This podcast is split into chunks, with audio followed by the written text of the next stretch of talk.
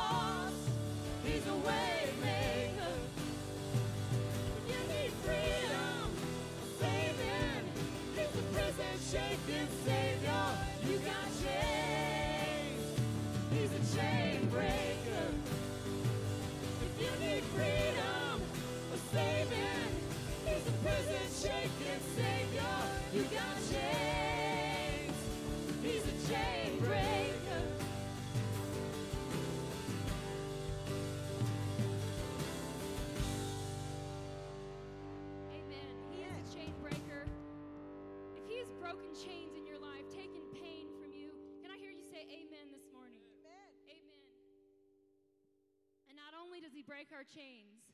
But He's forgiven us of our sins. When we re- when, if we confess our sins, He's faithful and just to forgive us. If you're happy about this morning, can you say hallelujah? Hallelujah. hallelujah. Let's keep singing. It's a happy day.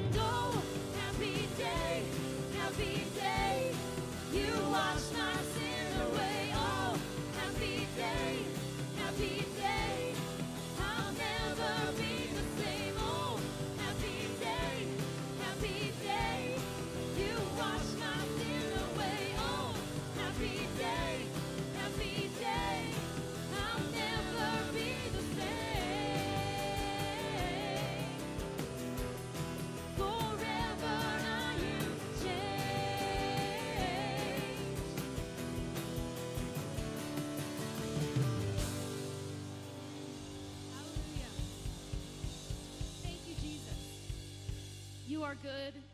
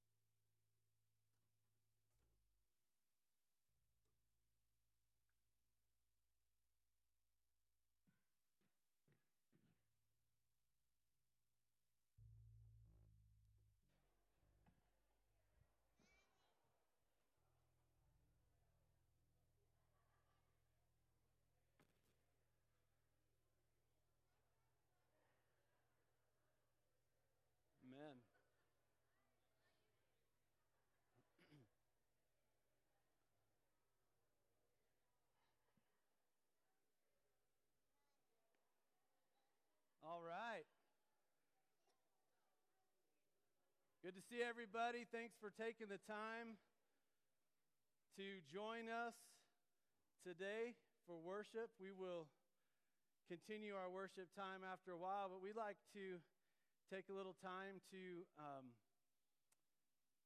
do our tithes and our offerings today, bring our tithes and our offerings to the Lord. So I'd like to invite our ushers to join me up here, and I want to say a prayer over this time of giving. Let's see. We have one ready to go. Think, we got? They're coming. All right. Well, while, while they're getting in place, let me just remind us that we have electronic giving options. Uh, if that's the way that you prefer to, to handle your giving, we got ways that you can do that, and it shows up there on the screen how to make that happen. But again, I want to say a prayer. Jesus, we honor you today. You are our King. You are our Lord. You are our God. You are our all in all. We celebrate because of the life, the abundant life that you have given us, the way you have changed us and transformed us. It's remarkable. It's a miracle. And we celebrate that today. We celebrate your provision in our lives, in our in our family lives, and in our church family life. You are our provider. You alone are our provider. So we bring our gifts to you today, our tithes and our offerings. And we simply ask that you will use it, bless it, multiply it, accomplish your kingdom purposes with it, build your church with it, we pray in Christ's name. And everybody said,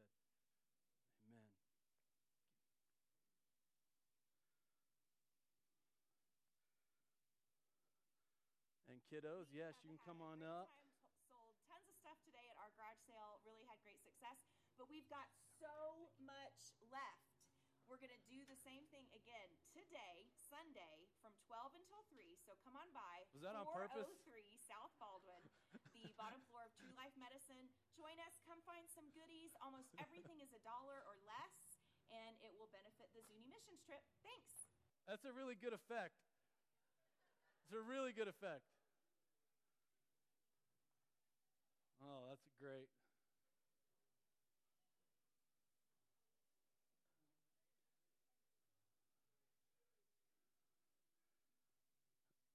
I want to invite everyone to the book of John, the Gospel of John, chapter 15.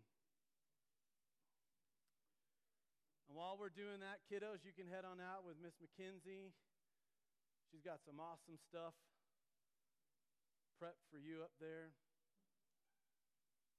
Gospel of John, chapter 15. We're going to start the reading right at verse 1.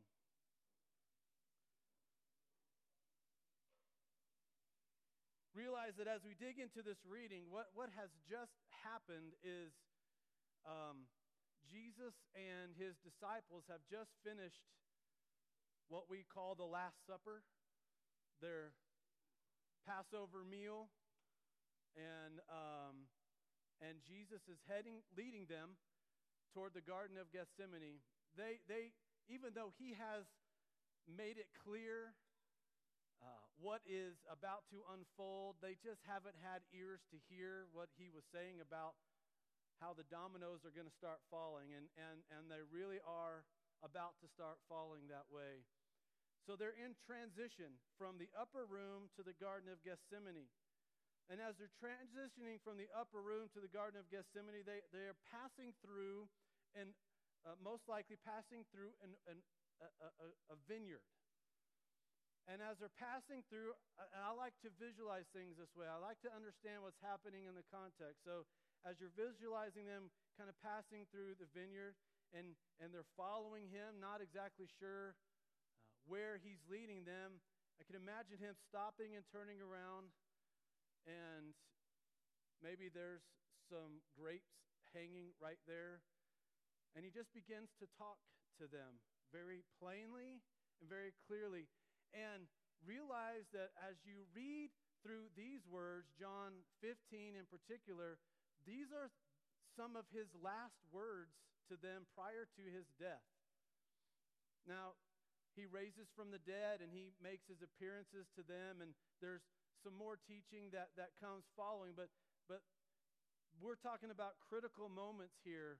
And, and he says these profound words, and, and it starts this way I am the true vine, and my Father is the gardener. Now let's pause there.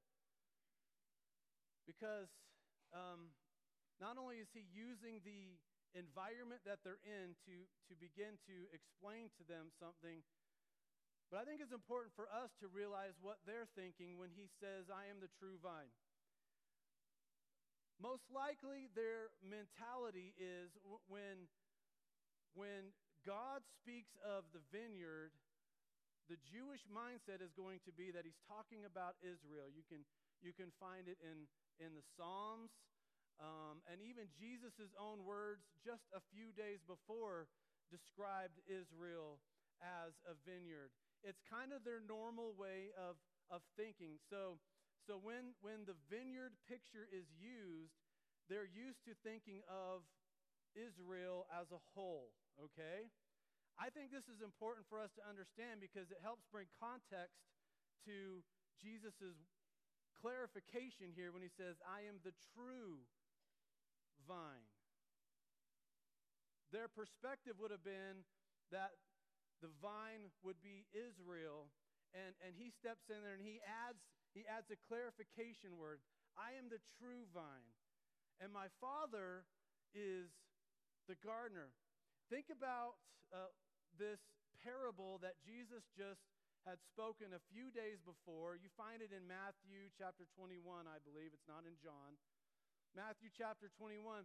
And, and Jesus uh, says, uh, the kingdom of heaven is, is like a, a vineyard that a, a farmer has created, and, and he leaves the vineyard, and, and when he leaves the vineyard, he leaves some workers behind to tend to it.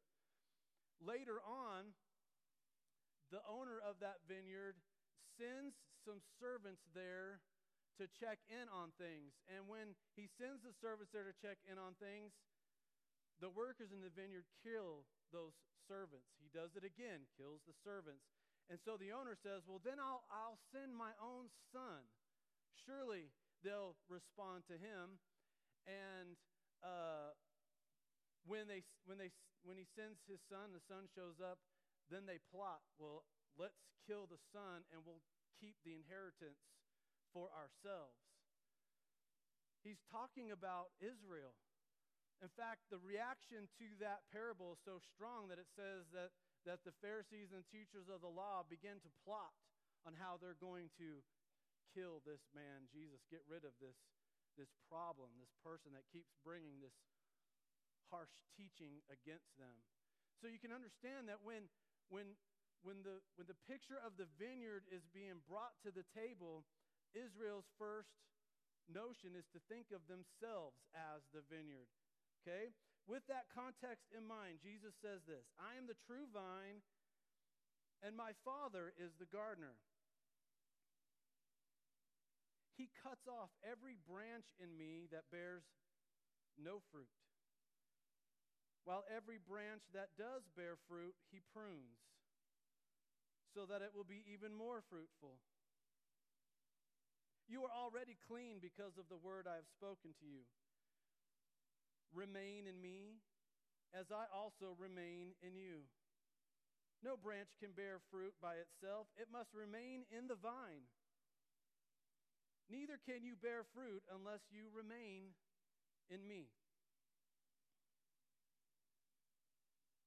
I am the vine. You are the branches. If you remain in me and I in you, you will bear much fruit. Apart from me, you can do nothing. If you do not remain in me, you are like a branch that is thrown away and withers. Such branches are picked up, thrown into the fire, and burned. If you remain in me and my words remain in you, ask whatever you wish, and it will be done for you. This is to my Father's glory, the gardener, that you bear much fruit, showing yourselves to be my disciples. As the Father has loved me, so have I loved you. Now remain in my love. If you keep my commands, you will remain in my love, just as I have kept my Father's commands and remain in his love. I have told you this so that my joy may be in you and that your joy may be complete. My command is this love each other as I have loved you. Greater love has no one than this to lay down one's life for one's friends. You are my friends if you do what I command. I no longer call you servants because a servant does not know his master's business. Instead, I have called you friends, for everything that I learned from the Father I have made known to you. You did not choose me, but I chose you and appointed you so that you might go and bear fruit, fruit that will last. And so that whatever you ask in my name, the Father will give you. This is my command love each other.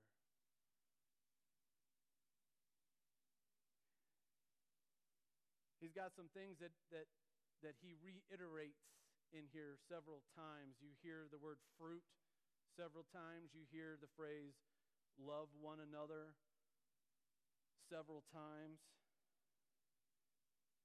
Obviously, the goal here, according to him, since we are the branches in this vineyard, is that he wants us to be fruitful. In fact, there's a progression as he's using these words, that he goes from fruitful to bearing more fruit to bearing much fruit. There's a, there's a, a growth curve here that he's anticipating. That our fruitfulness will grow. That we won't just kind of be bearing fruit, but that we'll be bearing more fruit and then ultimately much fruit. But how does this growth happen? And he makes it very clear remain in me, he says. I think King James Version says, abide in me. Um, abide is probably not a word that anybody in here used this past week, right? You probably weren't like, hey, what, what, are you doing? Oh, I'm just abiding in the office, right? You, no, no one probably used that word today. But that's, that's essentially uh, the, the, the Old English word for remain in me. That, that's what we're talking about here dwelling, remaining, abiding. Being connected to the vine is crucial for bearing fruit. And, and, and the, the more significantly that we're connected into the vine seems to um, predicate the amount of fruit that will come forth. Remain in me, I will remain in you, and and you will bear more fruit. Or to the point that you will bear much fruit. And that end result is significant because it screams to the world you are his disciple. When you show that you are bearing fruit, more fruit, much fruit, you are proving to those around you that you truly are a disciple, that you truly are a branch that is connected in to the vine. Now, there's a little bit of controversy in regards to one of his phrases, and it, and it happens right there in verse 2. It's strong, strong phrase. It says, he cuts off every branch in me that bears no fruit, while every branch that does bear fruit, he prunes so that it will be even more fruitful. This is a controversial statement. And there are, there are some in the church that really struggle with this phrase. When I say the church, I'm talking about kingdom here, the, the whole church. With the notion that he would uh, cut off branches is, is a real struggle for some. And, and there are some commentators that, that will argue that really that's, that's probably an, an incorrect description of the Greek word, that a better description of the Greek word that's used here would be to lift up. And the, the imagery of the vineyard, eh, the value of the branch in the vineyard would be such that if the branch is, is so low hanging that it's, that it's in the dirt and, and, and causing the branch to not bear fruit, that the owner of the vineyard would not come and cut that off. There's too much value to that branch that he would actually lift it up off of the ground and prop it up so, and, and clean it off, dust it off, prune it so that it would bear more fruit. I can understand that argument. And I might buy I might buy into that. But I also know that there's a sifting that happens in, in the kingdom when there are when there are branches or when there are people that are faking it um, not really connected to the vine but hang around the vine want to act like they're a part of the vineyard and and they, they might even talk like they're connected to the vine sometimes, uh, but maybe secretly or behind closed doors. Um, there's a whole different life that's happening. And there, there is a reality in the kingdom, and Jesus highlights this to this group of people in particular because as, as he heads into death and resurrection and ascension, these are the ones that are going to carry the gospel forth, that which he has sh- shown and taught them, they are going to show and teach the rest of us. And you can walk through the book of Acts and you can run into people that are faking it. Man, Ananias and Sapphira are, are a great example of that. Ananias and Sapphira in the early part of the church are hanging around the vineyard, hanging around, acting like they're part of the vine. In fact, they do this thing where they sell off property and they bring some of the earnings of that property to the feet of the disciples and they throw it down at the feet of the disciples. That act in and of itself would have been just fine, but they had deception on their lips and in their hearts.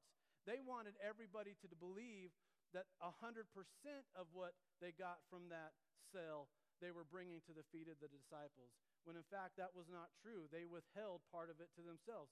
That act would not have been a problem. They can hold back whatever they wanted to, but they purposed to deceive the church. And the Holy Spirit exposed their deception. And it's kind of freaky, but they both dropped dead right there at the feet of the disciples. See, there, there, the reality is, is, is there are some that want to play the part but never do get connected into the vine. Jesus is explaining this to the disciples here. It's going to cut off the branches that aren't bearing fruit because the ones that aren't bearing fruit are clearly not remaining, abiding, connecting, communing. They're not really connected to the vine. And they, this kind of sifting, you can, you can see it happen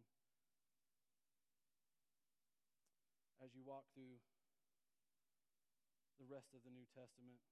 Uh, I think of the example of Hymenaeus and Alexander. Hymenaeus, probably another word that nobody used this week. I think you read about them in 1 Timothy chapter 1 or 2. Hymenaeus and Alexander shipwrecked their faith, is how Paul describes it. And because of that, he's handed them over to Satan. In other words, they, they apparently had faith, they had some level of faith, and then it was shipwrecked. They changed courses. They, they, they, they rejected the, the core truth of, of the doctrine, of, and, and, and most likely it had to do with Jesus being fully man and fully God. Um, this thing was, this teaching was, was hard for people to believe because fundamentally, a lot of people back then believed that anything physical uh, was inherently evil. And because God was perfectly holy, there was no way that God could cram himself into flesh because flesh was inherently evil. So they had to come up with some alternative idea of understanding how Jesus was Messiah, how Jesus was, was walked this earth and, and suffered and died. And Paul's like, you, you walk away from the core central theme of Jesus dying on the cross pure as, as a physical man, then you, you are unearthing our entire story of redemption. Hymenaeus and Alexander were doing that very thing and shipwrecked their faith. So we have examples of this. And, and Jesus is ex- expressing this. He cuts off every branch in me that bears no fruit, while every branch that does bear fruit, he prunes. So those of us that are truly connected to the vine and are, are, are bearing fruit to whatever degree, he's going to come along from time to time, the gardener is, and he's going to prune us. He's going to, another word for this or another description would be cleansing, cleaning us. Because the truth is, and this, this is our story, the truth is, our, our growth in sanctification, our growth in holiness is a process. And in the midst of that process that's happening, there are times where pruning has to happen, where the Holy Spirit comes and reveals something to us, checks our hearts about it. We, we discover something that's going on inside of us, um, or something that's quite obvious, an addiction of some sort that's happening. And, and the gardener comes along and, and checks our hearts, checks our spirit, and says that that's an unholy thing and it's hindering your ability to bear fruit. I want to rid you of this. I want to deliver you of this. I want to prune this out of your life. Why? So that you can bear even more fruit. I am the vine, you are the branches. If you remain in me and I in you. Now, he turns the picture around a little bit. We're still the branches, and the branches are connected into the vine. But then he says, he adds this thing. Not only are you going to remain in me or abide in me, but I am going to remain in you or abide in you. Those of us that have grown up in the church, we've heard this all of our lives. Invite Jesus into your heart, invite him into your life. He abides, he abides. Hallelujah, he abides with me. Some of us know that song, right? We are the branches in this vineyard, connected into the vine. And when we connect into the vine, there's this I don't know if the word is transference. I'm going to use that word. Where he begins to abide in us as well. Paul makes it clear we are his temple now, we are his dwelling place, we are his abiding place now, right here. We, us. If you remain in me and I in you, then you will bear much fruit. Apart from me, you're not going to accomplish anything. A fruitless branch.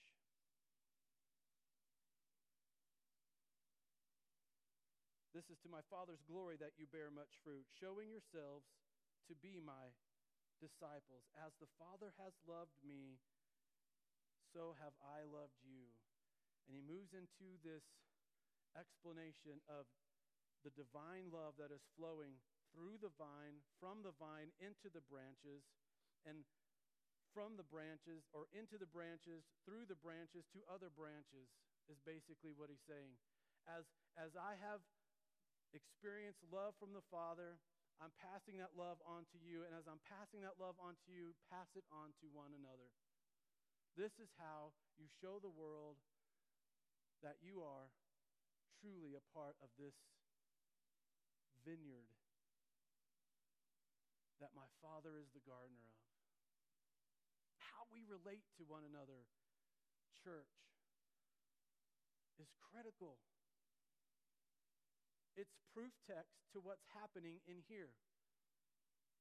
It's one thing to say that you are connected to the vine, it's another thing to show or prove that you are connected to the vine. I think this is what we hear from James, right? In the book of James, he's like, hey, you can go ahead and tell me you have faith. You can say it all you want to. I'm going to show you that I have faith by my actions. I'm going to show you my faith by the works that I'm up to. It's one thing to speak of it, it's another thing to walk it out. How we love one another puts legs, puts feet to this thing called faith and belief.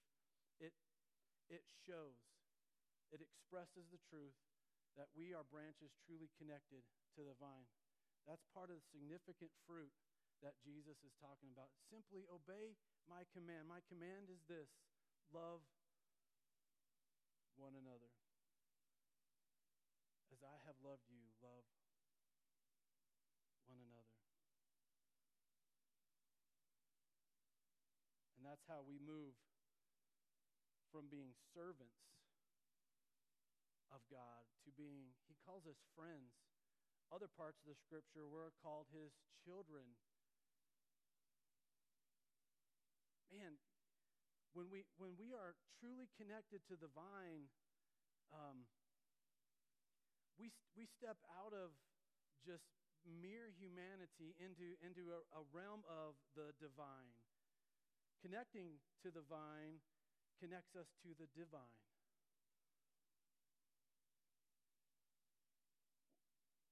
There's a whole different way of living that that should be expressed when we're bearing more fruit and much fruit. No longer servants, you now are our friends, even my brothers and sisters, part of the family of God.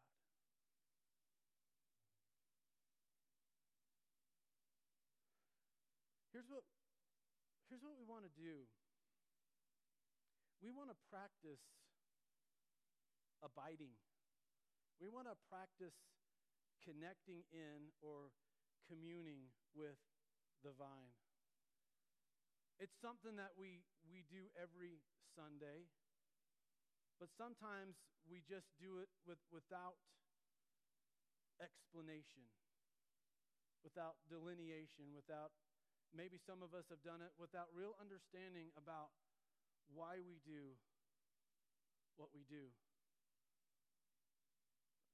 Some of us uh, in the church who have been in the church a long time, we've seen the, the atmosphere of church or the atmosphere of worship change dramatically.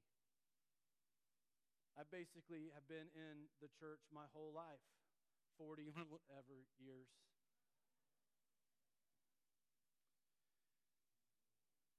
in the last 20 years, things have changed rapidly.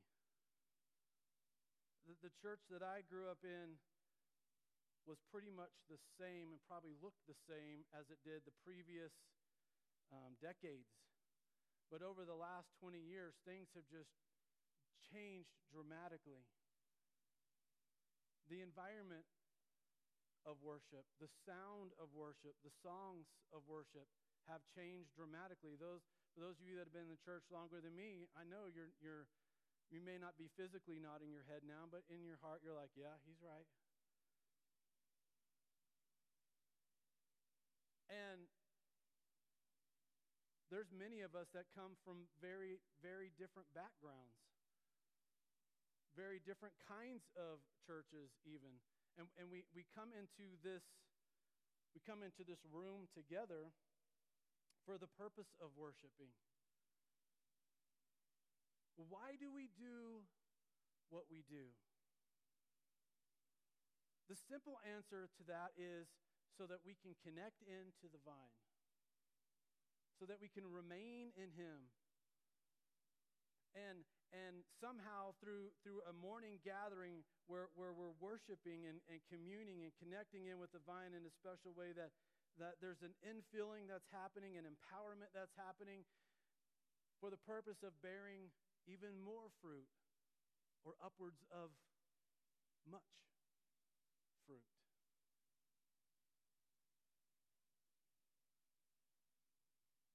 But if you're like me, you can find it challenging sometimes to commune or connect or worship for a variety of reasons. Could be whatever's been happening during the week. It's just hard to throw that off and focus.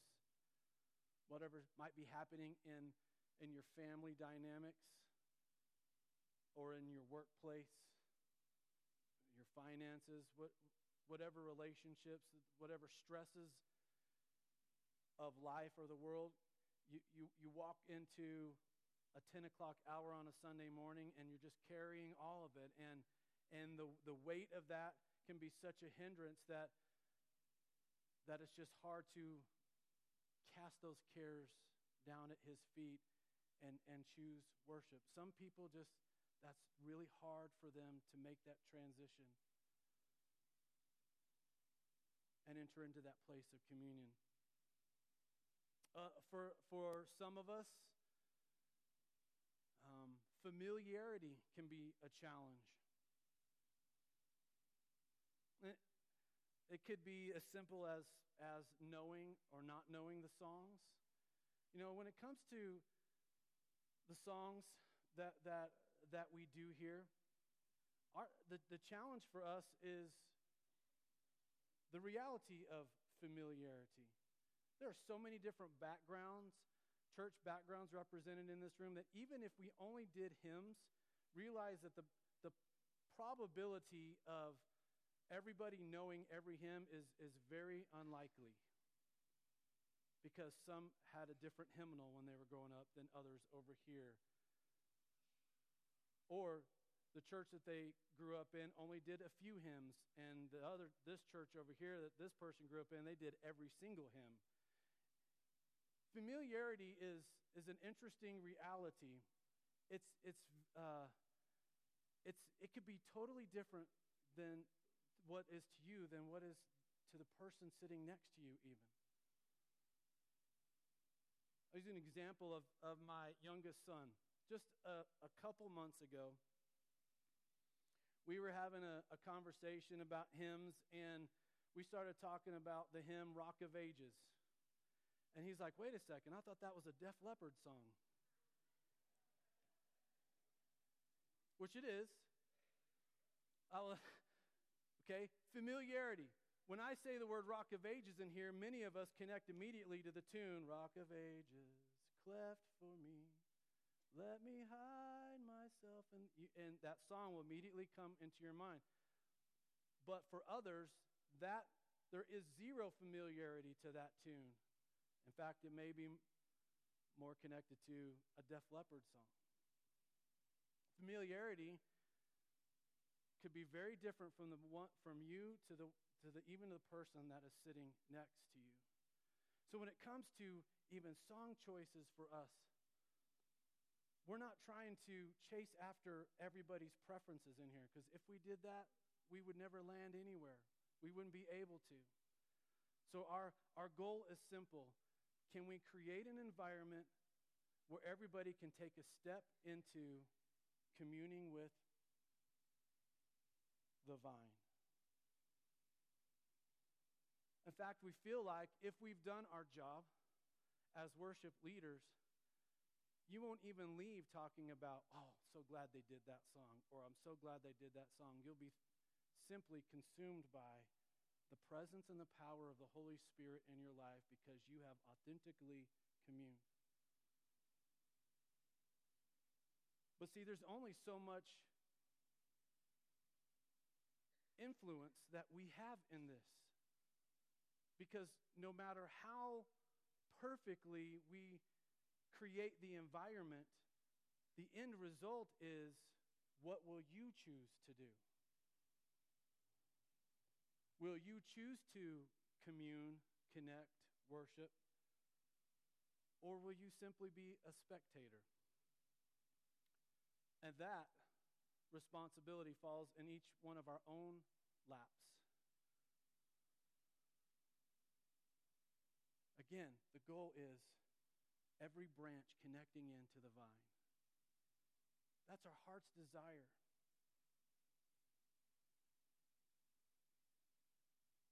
We've been asked about um, other pieces of the environment.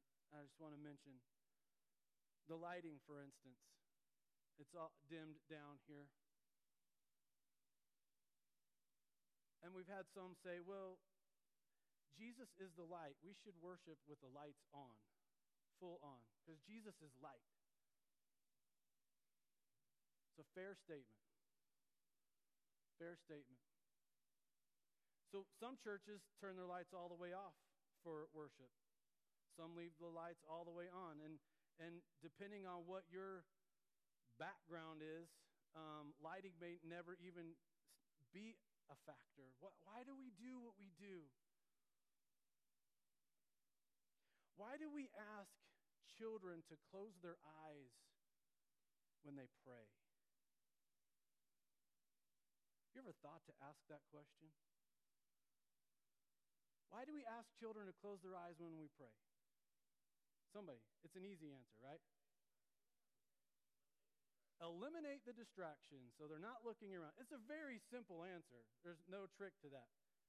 We know exactly that mechanism. You know, it's really not that much different for us in here. It can be pretty easy to be, be distracted in a room like this, right? You can, you can, with the lights fully on, you're, you're noticing everything out of the corner of your eye. This person's moving around, getting up and down. Wow. can't believe she wore that today.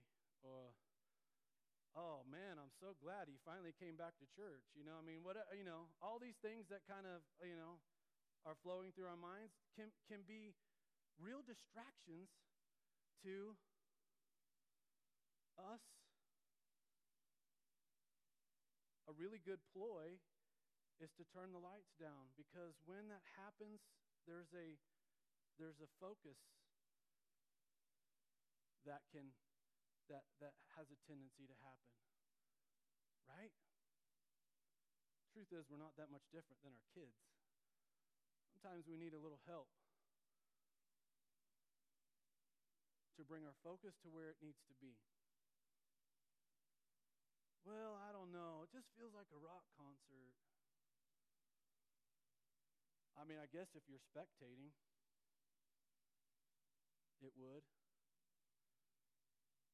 But see, that's, that's not me. Because I want this. I, I need this. And I need whatever help that I can get to get to this place. See, if we if we come into this space thinking about the past, thinking about what things used to be like, hung so hung up on the way church used to be, how can we ever move forward in in, in our in our growth to where we're bearing more fruit and much fruit? It's a challenge. Because, like I said, things have changed so fast in the last 20 years. You know, before the mid 90s happened, it was pretty simple. There was church music, and then there was Christian music. That sound funny? But it's true, right? You turn on the radio, and you might hear, if, if you're listening to Christian radio, you might hear Michael W. Smith or Amy Grant or Imperials or what, whatever whatever artist they, they might be playing. Christian songs, but not songs that were church songs.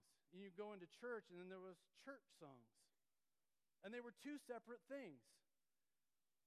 But somewhere in the mid 90s, recording artists started recording and creating church songs. And so then, over the last 20 years, we've had this real integration where now, when you turn on the radio, when you turn on Christian radio, maybe half of the songs that you're going to listen to are going to be songs that are, that are church songs now. Which is amazing. We, we, have, we, have, we have grown in, our, in the Christian music industry. It's, it's a wonderful thing.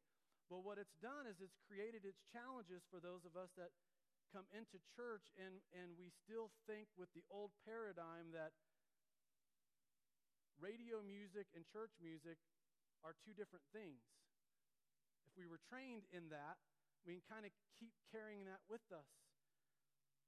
And when we carry that with us, we carry that with us as we come into this space. And when we do that, and then the church music sounds like the radio, we suddenly have this tug of war or whatever, and and then this whole thing happens and and it's over and you walk out and maybe you did or maybe you didn't. Because oftentimes when it comes to what I'm talking about, we can become so me centered that we miss out on the whole point of being here in the first place connecting in, abiding in, communing with, remaining in the vine.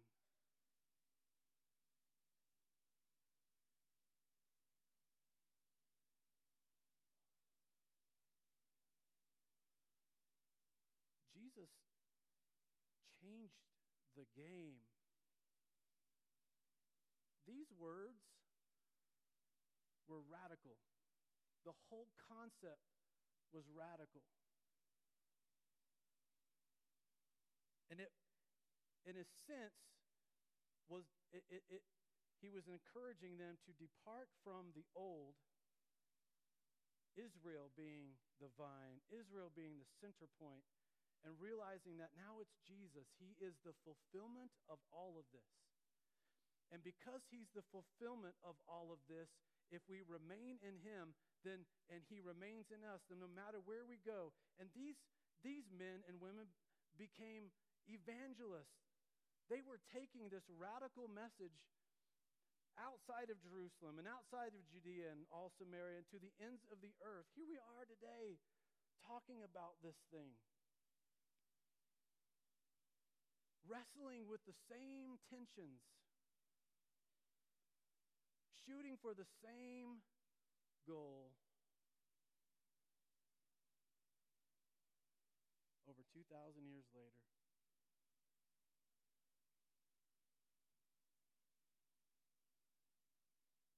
I, I want to invite the worship team back up here. And as that's happening, I, I want to I want to ask us to do something. And I realize that one of two things has probably happened today. I've either brought clarity in here or I've stirred the pot. I don't know which. Maybe it's both. I don't know. But sometimes stirring the pot is a good thing because it, it makes us think, it makes us process, it makes us it makes us become on purpose about who we are and about what we're doing and why we're doing it.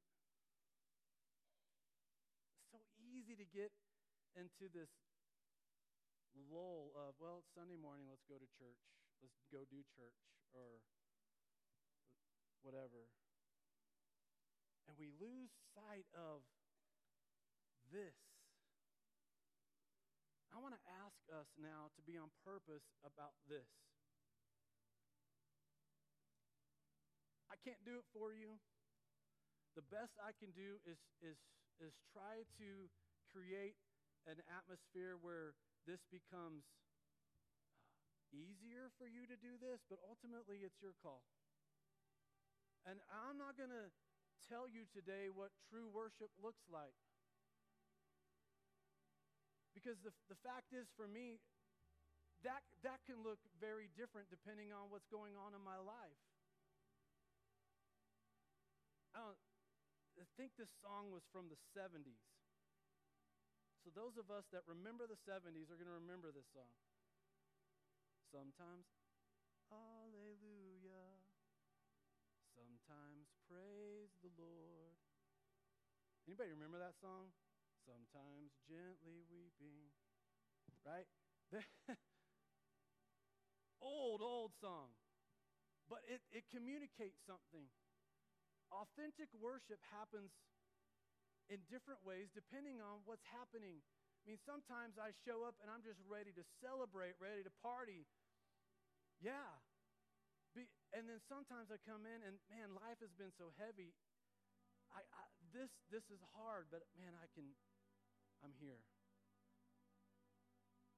And I realize that this could be the difference between an extrovert and an introvert too, right?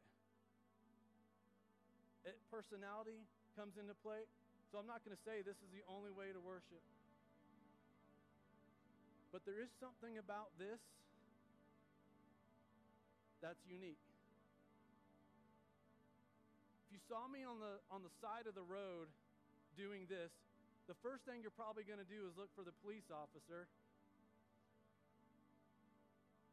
Or if you saw me standing in a bank and I'm doing this, you're going to look for the robber. Who's got the gun, right?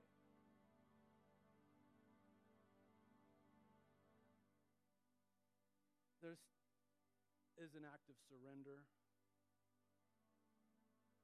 It's a statement of surrender. Uh, it's a it's a letting go. This position of, of, of praise has testimony attached to it. It has trust attached to it. It, it communicates a number of things. And sometimes us humans, we have such a hard time of letting go that even, even moving to this position can be very, very difficult to do. There is something about this position that's very worshipful. But it's not the only way. I want to, uh, what I'm asking you, I'm, I'm going to say a prayer, and we're just, we're going to commune for a while. And my instructions um, are, are wide open. I, I want you to commune the way you need to commune today. Whatever you got to do to get here, uh, uh, that's all I'm asking. That's all I'm hoping for. I'm going to do this, and, I, and I, I hope that you will too. That might be standing with your arms up. That might be remaining seated. Uh, you may not even be able to open your mouth. We're going to open this space up as altars. Maybe, maybe there are some that just really need to kneel. I don't know what your response needs to be today, but I want to give you permission to respond the way you need to respond today. And we're just going to commune. We're going to remain. We're going to abide. This is our goal. Jesus, you are the vine. We are the branches.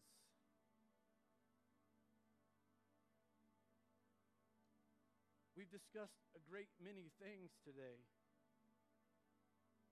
Some very scriptural and some just kind of practical about the here and the now.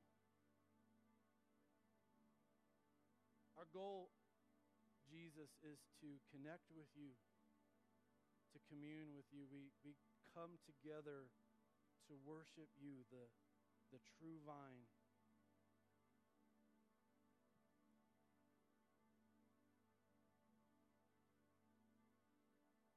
Knowing that the, the, the greater depth of, of connection and communion that we have with you, the greater the fruit.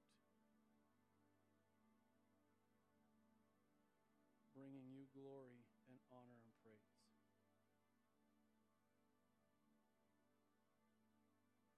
So I'm asking, Holy Spirit, that you will open up our hearts and our minds and our bodies to move into a place where we're bringing you worth,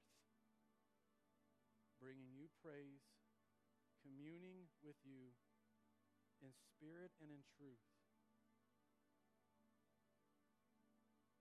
Our eyes are fixed on you, Jesus, the author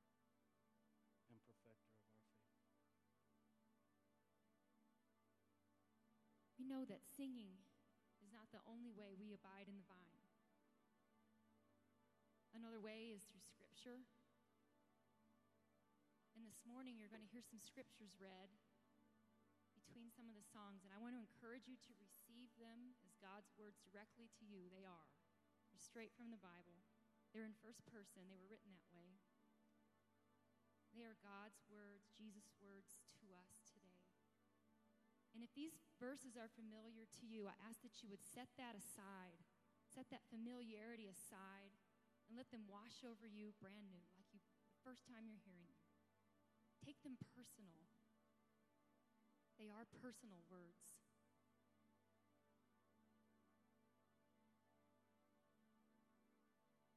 So do not fear, for I am with you. Do not be dismayed, for I am your God. I will strengthen you and help you. I will uphold you with my righteous right hand. All who rage against you will surely be ashamed and disgraced. Those who oppose you will be as nothing and perish. Though you search for your enemies, you will not find them. Those who wage war against you will be as nothing at all.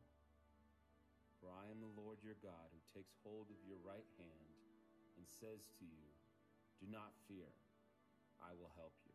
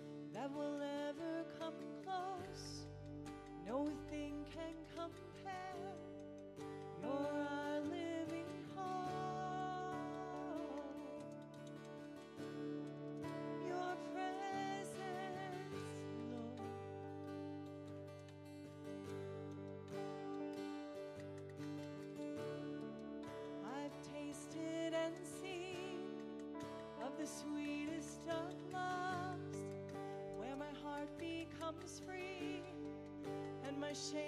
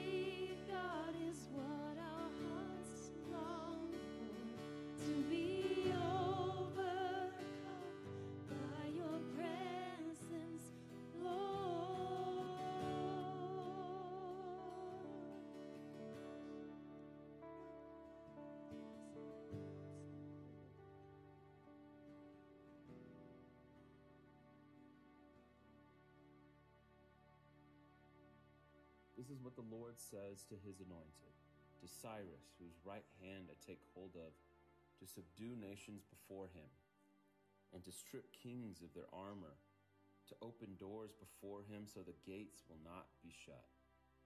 I will go before you and will level the mountains. I will break down gates of bronze and cut through bars of iron. I will give you hidden treasures, riches stored in secret places, so that you may know that I am the Lord, God of Israel who summons you by name. For the sake of Jacob, my servant, of Israel, my chosen, I summon you by name, and bestow on you a title of honor. Though you do not acknowledge me, I am the Lord, and there is no other. Apart from me, there is no God. I will strengthen you, though you have not acknowledged me, so that from the rising of the sun to the place of its setting, people may know there is none besides me. I am the Lord, and there is no other. I form the light and create darkness. I bring prosperity and create disaster. I, the Lord, do all these things. You, heavens above, rain down my righteousness. Let the clouds shower it down. Let the earth open wide. Let salvation spring up. Let righteousness flourish with it. I, the Lord, have created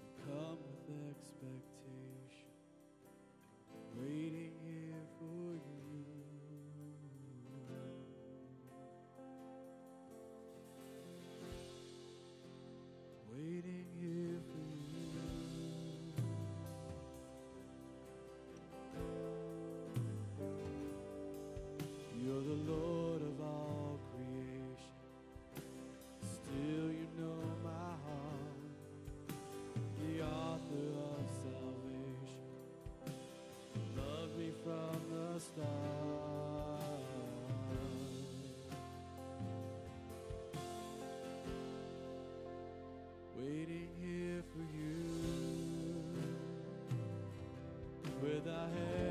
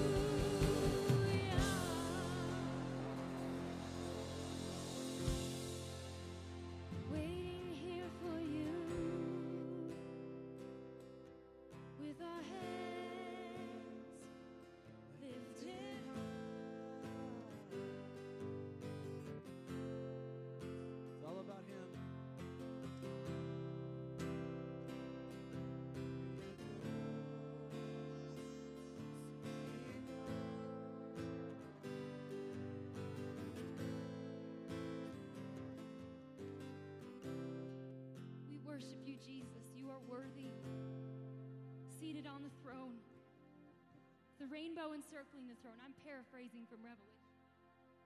You can look it up, chapter 5, I think. An incredible scene the throne of God. Maybe it's chapter 4, chapter 4 or 5. 24 elders seated on thrones around the throne, wearing golden crowns. And when the angels sing, Alleluia, they cast their crowns at his feet. And the four living creatures encircling the throne join in with all creation singing. Night and day, the word tells us. Numbering thousands upon thousands and ten thousands upon ten thousands. Worthy is the Lamb who was slain to receive glory and power and wealth and riches and majesty and honor and praise. And we can do nothing less, Jesus. We worship you. You are the victor. You reign.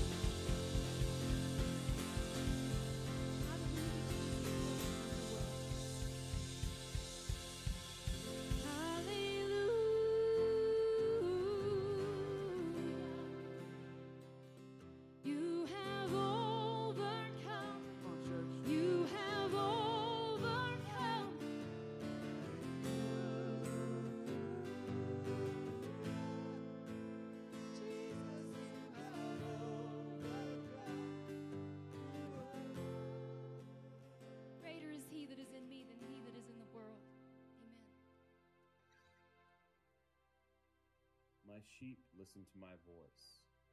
I know them, and they follow me. I give them eternal life, and they shall never perish. No one will snatch them out of my hand. My Father, who has given them to me, is greater than all. No one can snatch them out of my Father's hand.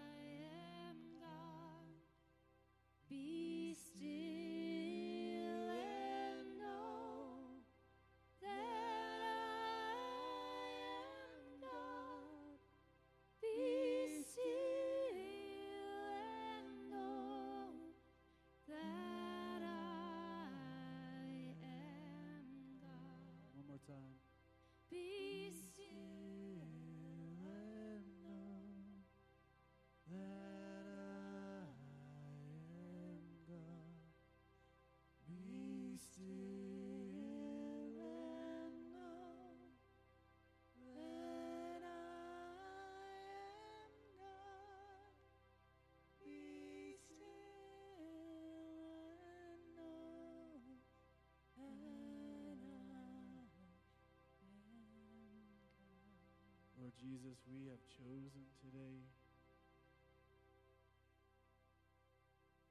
to focus in on you. You are the author and perfecter of our faith. You are our Redeemer. You are our sustainer. You are our strength.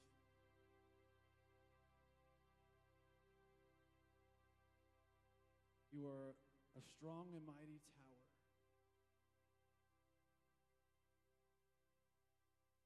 You are the vine. We are the branches. We choose to connect with you, commune with you. We choose to get ourselves so deep into you that who you are and who we are could be identical.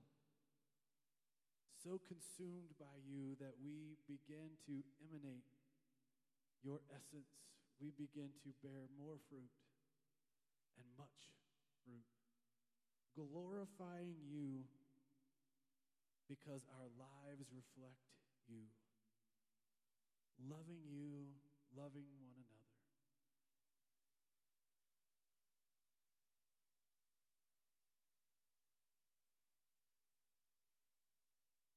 honor you in all things.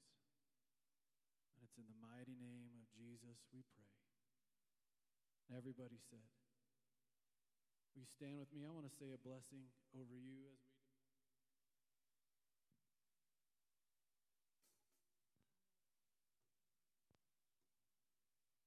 You. May the Lord make his face to shine on you, be gracious to you. May his countenance come upon you. May, you, may he fill you with his peace and his presence this week. Have an incredible week connecting into the vine. I'm excited to see the fruit of that.